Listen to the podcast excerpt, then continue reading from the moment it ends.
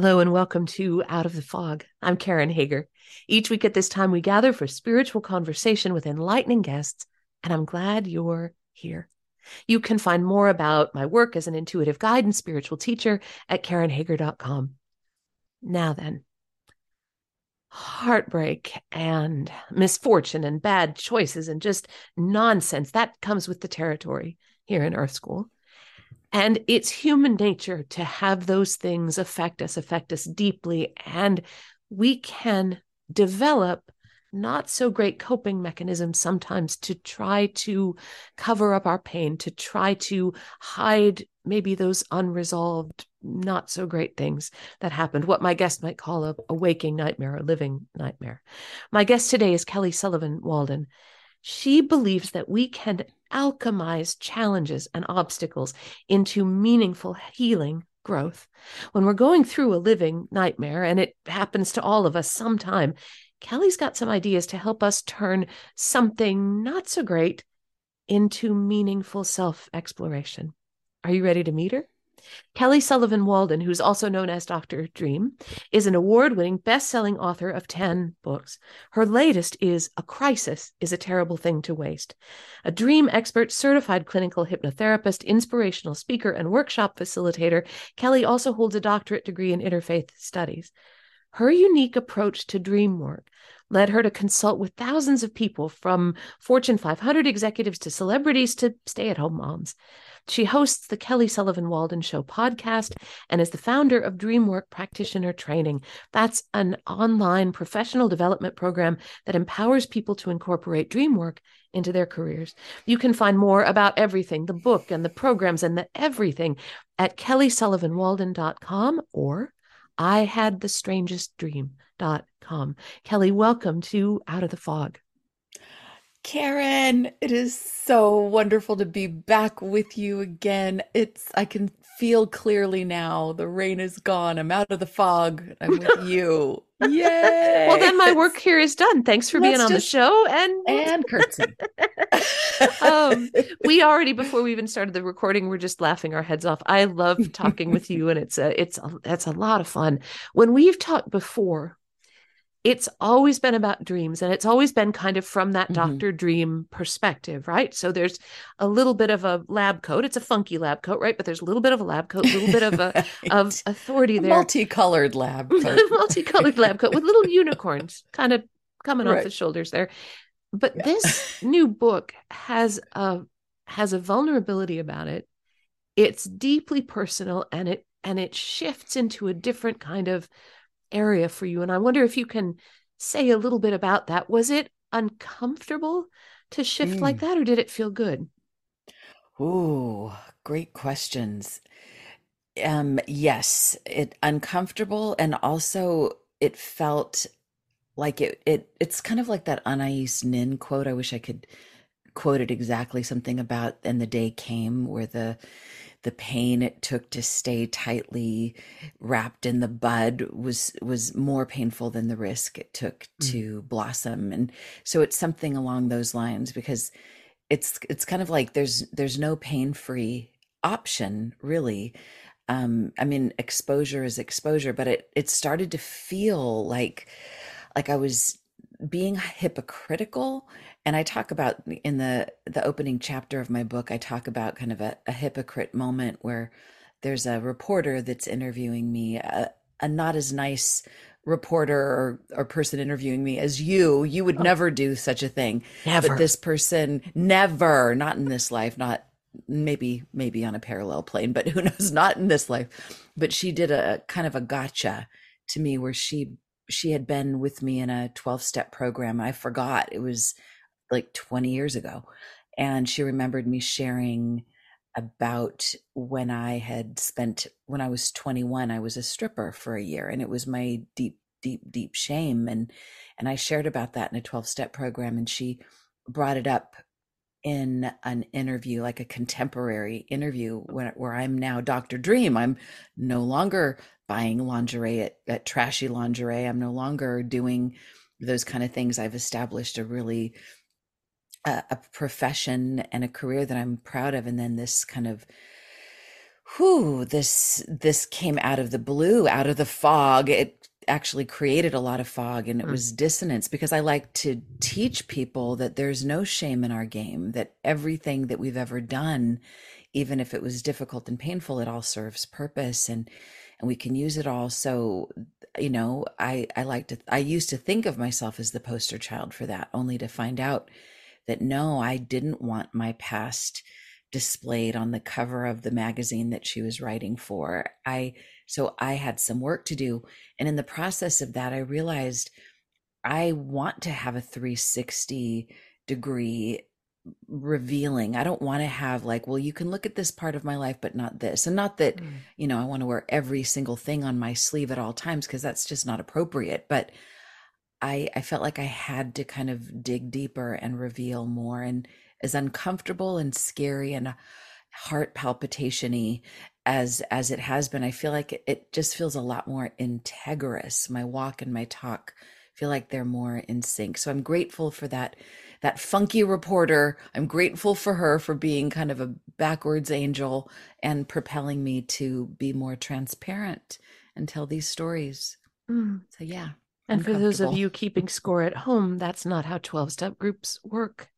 You don't right. you don't take things people have told you in confidence and then hold them and bring them up to surprise them with in their living room however many years later.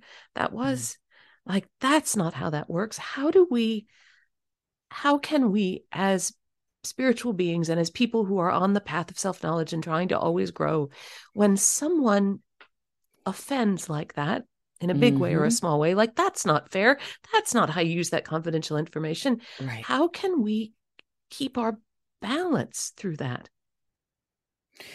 well this is where my ogle formula comes in because i i like to I like to now teach people it's not just about dreams, but we allow dream dream work to kind of be in the background. But I give people the assignment to make a list of everything they complain about. So if people are listening right now and they want to try that, they can just pause the recording and make a list make a little list of the little and big offenses the things that you know are typical chronic complaints and maybe some big ones that have just recently come up some whatever they are and and then walk through the ogle process. So shall i shall i do that oh would you oh shall yes please. Okay so, if you're listening and you want to do the whole exercise, which I highly recommend you do, first just make a whole laundry list of everything you complain about from the little to the big. And then once you're done with that, pick one.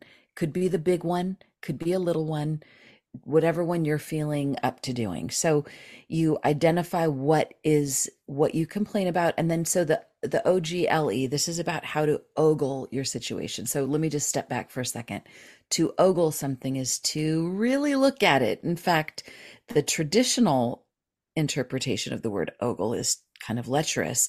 I like to transform that perspective and think of it as the way that we can grow and alchemize our circumstance is to get a big, good look at it. Because once we do that, then we start to shift it, it starts to change. So O is, and each letter stands for what to do and how to alchemize it. So O stands for write down what is so offensive about the complaint that you've picked. How does that feel in your body? Does it constrict your breathing? Does it give you a tummy ache? Does it just make you feel kind of heavy and shut down? Does it, how is it offensive to your ego? Does it is offend your pocketbook? Is it, does it, like, what's so upsetting and offensive, offensive about whatever it is you're complaining about? and then once you've gotten that, so if you need to pause, go ahead and pause until you've written out all that you are offended by about this thing that you're complaining about. I had somebody, by the way, tell me that they did a 20 page ogle. So 10 of those pages was spent on getting out what was offensive about this one particular relationship she was in. Wow. So, anyway, take all the time you need. And then once you're done getting all the O out of your system, then you move to the G. And the G is what's good about this circumstance, what's good about this thing. And maybe we should be, maybe we should try a, a specific thing or maybe i'll just go through it in general and then we can unpack it yeah. using an actual example but so one thing that's always good about everything that bothers us is we would only be offended or bothered by something if we didn't have a strong value on the opposite end of the spectrum. For example if like the the reporter who was being sneaky with me i have a strong value on being kind and being empowering and i felt like what she was doing was being disempowering. Mm-hmm. and so so that was good because it helped me to see where my values lie where my morals lie and that's a good thing and um, so we can also you know look we have to look sometimes hard to find what's good ultimately i could say what was good about that uh, that that reporter was that she propelled me toward wanting to live a more transparent life. She was also pointing out where I had been hypocritical. Mm-hmm. And that was as painful as that was, it was good because you can't heal what you can't feel. So once you identify a few, at least I say suggest about two or three good things about that yucky, offensive situation. Um, some people, you know, once they start finding the good, they just can't stop. You you find you just you find even more things to that are good about it than than were offensive then you move to the l the l is the looking glass this is really the hard part but also the most empowering part because when you look in the looking glass which is also the mirror you see yourself where do i do that same thing or where have i ever done that or how might i ever do that same mm. thing so in the instance with this with this reporter who was doing kind of an unethical gotcha to me, I could say, well, what she was really doing was she was seeking the truth. And I also prefer the truth over BS. So, ooh, I'm also kind of like her. I'd rather dig a little deeper with myself and with other people and and not just take, oh, I'm fine, everything's great on the surface and get to what's really happening. So I could also see myself there. And and you know, I can and I go on, I elaborate more in the book, but once you get to see even a speck of your behavior in the looking glass, then you move to the E. And the E is kind of the next level of how to transform this. This is where you identify how you will elevate yourself with within your behavior, within your own point of view, your consciousness, what will you do to elevate your circumstance with regards to this issue? So, with regards to this reporter, I thought, well, I'm in order to elevate, I want to write about, so at least I have been my the reporter of my own life. I want to write my stories the stories that I'd be most ashamed or afraid that anybody would find out about me. Not necessarily thinking that it would ever be for public consumption. Of course not. This was just for my own therapeutic help. But that was an elevated step for me to do for myself, which is to fully embrace my story, my my whole self, and not expect other people to do what I had been unwilling to do. So O is for what's offensive G is for what's good about it. L is for the looking glass. And E is for elevates. If you need to pause to give yourself time to do that, at least through one of your complaints, then you'll know how to do it. And then it can become something that you can do fairly easily. You remember you can do it as you're talking to a friend, a therapist, or even just on a walk. You can kind of kind of think your way through that and it it shifts that that negative loop that negative and painful thing that we can find ourselves stuck in sometimes. There's, I'm wondering as you say this because you're teaching this and the book is out there. This is such, it is such good stuff. How, when we can do this consistently, Mm. When we don't, so this is a lovely method, and I know that I can do this in my life. And I also know that I'm going to fall back into my old negative loop way. And then I'm going to have to right. take a breath and come back to the Ogle method. Right. So I just, I know already right. I'm going to need to right. work on this. When this method is applied consistently, what changes in people's lives? What are you seeing changing in the people you're working with because of this? Well, it's amazing because this is it's this is such a simple thing to do. I mean, it's kind of like playing bingo or it's like, you know, or one plus it's just these like quick little basic dance steps. but what we do is that without without having um, a simple system our default mode is to just keep regurgitating the same old negative loops. It's because humans, which we are, I think, Karen, I don't know, maybe you and I are aliens, I'm not sure. but but as as humans, at least aliens pretending to be humans, we we're habit we're habit makers. We we don't know how to not make habits of things, especially if there's an emotional charge to it. And and it's kind of like the same way that we have recurring dreams. Our we we keep regurgitating those those habitual places and people and circumstances not just to torture ourselves but i think we we repeat them partly because it's part of our comfort zone but it's also we do it in order to figure out like if we keep retracing our steps back over and over and over eventually there's the hope that we're going to find our way out of that. Like if you ever saw the movie Groundhog's Day mm-hmm. or Groundhog Day, it's it's like we we keep going through the same thing and every bit we every once in a while we get a little bit better and a little bit better and until finally we we we stop and often when with dream work people ask me well what's the function of recurring dreams i say so that we can understand a particular terrain and maybe become masterful at it there was some great Patanjali's quote that said something about why dig hundreds of shallow wells when we could just dig one very deep well. Mm. And even if we keep digging there and we hit concrete, we can use dynamite and have a breakthrough and keep going deep until we hit the water.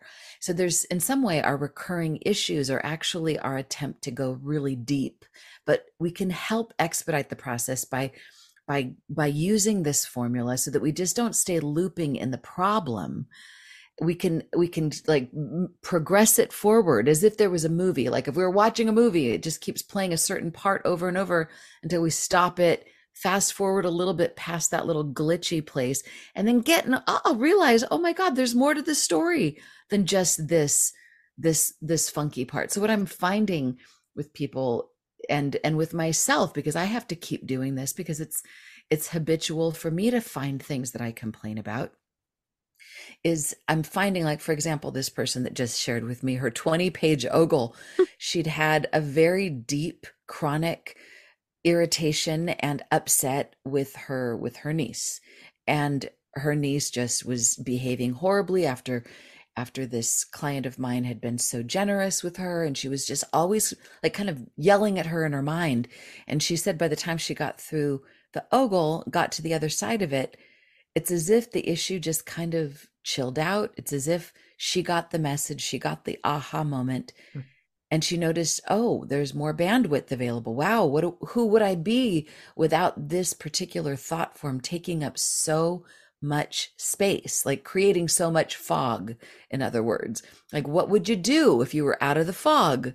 Like Karen Hager suggests that we do, and pop out to the other side. Then, oh, who are we on the other side of this? It's, it's, we kind of have to, just like with lucid dreaming, we sort of need to create a game plan for who we will be. I think this will be my book, my Ogle book 2.0. Ah. Who will we be on the other side of this loop so that we don't just by default go back in and try to pick it up where it left off and, you know, keep picking at that old scab, but find a new thing to start to explore, a new reality to explore. You are listening to Out of the Fog, and I'm talking with Kelly Sullivan Walden. Her new book is A Crisis is a Terrible Thing to Waste The Art of Transforming the Tragic into magic. And you can find out more about the book and more about all of Kelly's good work at kellysullivanwalden.com or I had the strangest dream.com. I'd love to look at, and you mentioned it just for a second there. You were talking about bringing dream work into our everyday lives. Mm-hmm. A lot of us are so, hmm, a lot of us are disconnected from our dreaming lives. And mm-hmm. what I'm mm-hmm. getting from reading this book and and feeling into the Ogle method is that our uh, willingness to stop and look clearly at something, especially something that triggers us or that we're ashamed of, that we're upset by, or that is hurtful, our willingness to stop and look at something helps us connect with it in a new way. Mm-hmm. So when we take that Ogle method or that idea of looking clearly, maybe into our dream lives as well. Is there a way this can be applied to nightmares like scary mm-hmm. dreams that we have, as well as the kind of scary dreams come true that happen in our real life? Yes, absolutely. So it's, I believe that a nightmare is an unfinished dream. I'm known for saying this, and I say it all the time. And the idea, this was because this was what a therapist told me when I was in actually at the very, very, very beginning of my path of consciousness. I had been having a series of terrifying nightmares. Um, one of them was about being having this very angry man insist that I put this crying baby into I wrap her in cellophane and put her in a silverware drawer. That mm. was the dream I remember I brought into this therapist. It was so traumatizing because I did exactly what the man said. I even though I didn't want to, I wrapped this crying baby in cellophane and made her tiny, tiny, tiny and shoved her in the drawer. And then all of a sudden I realized, oh, she's not going to be able to breathe. Oh my God. Oh my God. I'm killing her. And so I pull her out of the silverware drawer and I'm, eh, oh my God, I'm so upset. So the, when I shared this with, with the, with the therapist, she said, okay, well, a nightmare is an unfinished dream. You are the director of this dream. You get to finish the dream. So this is one of the wow. things I'm known for. I'm known for teaching people is to, if you're, if you wake up first of all your your job as the director of your dream is to complete the story as if it was you were the writer you were the director it's your movie so she asked me what i would do and i said well well at the end of the dream i pulled the, the little girl out of the drawer but if i was going to pick the dream up where it left off i would unwrap her from the cellophane and i would tell the man to f off and i would get out of that house wherever I was and and I would and I would ask the crying baby what she needed and and I would take care of her if she was hungry, if she was sad, if she needed reassurance or whatever it was. And obviously, I I learned later every character in the dream is an aspect of self. So I was the angry man. I was the part of me that had been shoving my own wild emotions, my younger, maybe maybe un, uncivilized emotions into the into the silverware drawer with saran wrap wrapped around me. And i was also the crying baby that just had so much pain and so much sadness that was just that there was no place to put it.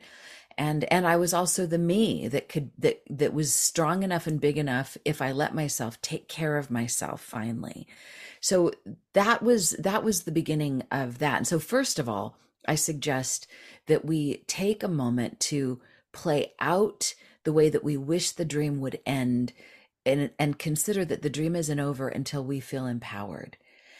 And then once we're done with that, then I suggest that we use the Ogle method on the dream itself to kind of give it another layer of healing. So what was offensive about that dream? In my dream it was it was a shutting down. It was me being complicit in shutting down this little girl, like even killing her. That was even more horrible than this angry, barking man telling me what to do. And then what's good about all of that is again, you can't heal what you can't feel. So that was good that it was so it brought it brought it to my attention so I could finally really look at it and do something with it. And I did I scheduled myself a therapy session and that therapy led to a whole bunch of unraveling and and in in the best way possible. And so there was a lot of good that came from this horrible nightmare in the looking glass. Basically the looking glass is to look at how every and with it's easier sort of to do this with dreams but it is applicable in our waking life too. Or in dreams carl jung taught that every character and everything in the dream is us. So i am looking into the looking glass as i already mentioned. I'm the little girl. I am the angry man I am the cellophane, I am the silverware drawer. I'm all yeah. these these parts of self. So how are all of these me? That's what to explore. And then the E for elevate is now that I know this, what will I do to transform? How can I elevate my circumstance? And for me, based on that dream, it was I am going to find an outlet when I start to feel when I need to cry, I'm going to give myself permission to cry. If I'm feeling rageful, I want to at least hit some pillows or go on a jog or do something, anything but squash the feeling. Maybe I'm not, it's not about acting it out and punching everybody in the face if I feel mad, but it's about finding a healthy outlet for that energy. So we can do this with dreams and then we do it in our waking life. Sometimes having dreams to to consider that everything's a dream it makes it a little bit easier from that perspective to look at everything that we're offended by as an aspect of ourselves. Sometimes we can suspend our disbelief a little bit easier when it comes to a dream and then we can transfer that same ability as we look at our lives look at political figures look at our spouse look at our neighbor. Like they're all me. What do they represent? What part of me is this part mm. of me acting out. And I'm I'm really struck by, and I hadn't thought of it this way before. Mm. You know, I started by saying, you know, heartbreak and misfortune and all things yeah. happen in Earth School, right? So all, we get all the yeah. stuff here. Yeah. But if I take that idea that a nightmare is a dream that is unfinished and that the dream doesn't end until I am empowered, Yes. I can feel into the transformative aspect of what you're sharing now here because mm-hmm. it means that whatever was done to me or whatever I did or whatever I went through or whatever is happening to happening to me now these things don't need to be finished. I can look at them and transform mm-hmm. them until yes. I am empowered. And that so that so wow. Yes. So yes. So there's that.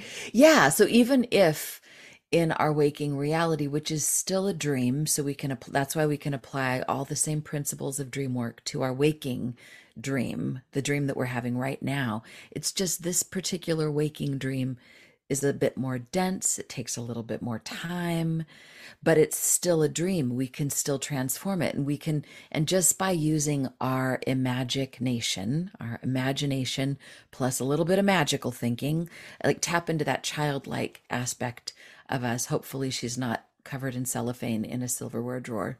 If hmm. she is, then untuck her and bring her out. But we and use our imagination to just to glimpse a vision of what might I be like on the other side of this complaint or this upset. Like if things did go my way or if I did receive the the payoff of having gone through this, then what might be there on the other side. So we can imagine it. It might actually play out a little bit differently, but we can begin to create those synapses in our brain instead of just looping, looping, looping. I actually once had a dream that I was named Loopy everyone was mm. calling me loopy and i'm mm. like that's not my name i'm like oh i keep doing the same loop i am loopy oh my god we can oh yes finish the story let's stop staying in that same place what would happen if we had that breakthrough moment like bill murray in groundhog's day where once he starts getting oh, I'm affecting the way this is going. Well, what else might I do? Then it's like the tipping point happens. And then that cascade of thoughts of like, oh, we can change so many things. Oh, let me add them. What can I do? It starts with us imagining it. I love that. And I know the clock is catching us here. Yes. Is there something you'd like to leave the listeners with, something you really want them to know? Well, first of all, I I think the reason why I'm I'm really into this Ogle formula, which by the way is a conglomeration of tens of thousands of self help, mind, body, spirit modalities that I've learned over the last 25 years. And it, but I've made it simple and I feel like what what I love about it is the first part of it the O is the permission to be upset. So it's not about let's just so quickly go to being enlightened. And I think many of us who listen to your show who who are on this spiritual path we in some way kick our own selves in the butts by not being by being upset. We're like, no, I'm fine, I'm fine. I think we need to just give ourselves a minute to be upset, to be offended, and to explore what that is before we get into the G for what's good about it, and then move into the looking glass and then the elevated. So give yourself a break. And and I've I heard once that self that you can't have real compassion for anyone else until you have self compassion first. So be kind to yourself, be generous with yourself, be so loving to yourself. And by God, if you've got a little baby aspect of yourself that's tucked away in a silverware drawer, pull her out, let her feel or him feel, mm-hmm. and then, and then, and then move on to looking for what the good is and then get out of that house where that angry man is that's your that's your critic by the way the critic will chill out once you know once once you it knows that you that you've got a hold of this situation that you're in control now and we can thank that big bully critic and say, Thank you so much, but you can chill out now. I've got this. I've got my little crying baby. We're going to be okay. Oh. Kelly, thank you so much for talking with me today. Thank you so much for having me. This is so much fun to be with you. Oh Always. my gosh. You are you are welcome anytime. That is Kelly Sullivan Walden. We've been talking about some of the good stuff in her new book, A Crisis is a Terrible Thing to Waste: The Art of Transforming the Tragic into Magic. You can connect with Kelly and all that she does in the world at kellysullivanwalden.com or ihadthestrangestdream.com. And of course, you're always welcome over at karenhager.com. It's a great place to find out about upcoming classes and events. You can even book a private intuitive session with me there if you're so inclined. And the fun continues on Instagram, where you can see what odd, misshapen knitting thing am I working on? What jigsaw puzzles on my puzzle board? You follow the adventures of Maisie the dog, and there's more out of the fog, con- you know, as an afterthought, more out of the fog content there for you as well. I am Fog City Psychic on Instagram. And thank you for listening today. Together, we are spreading a little more light in the world, and a little more light is always a good thing. Until next time, I'm wishing you peace.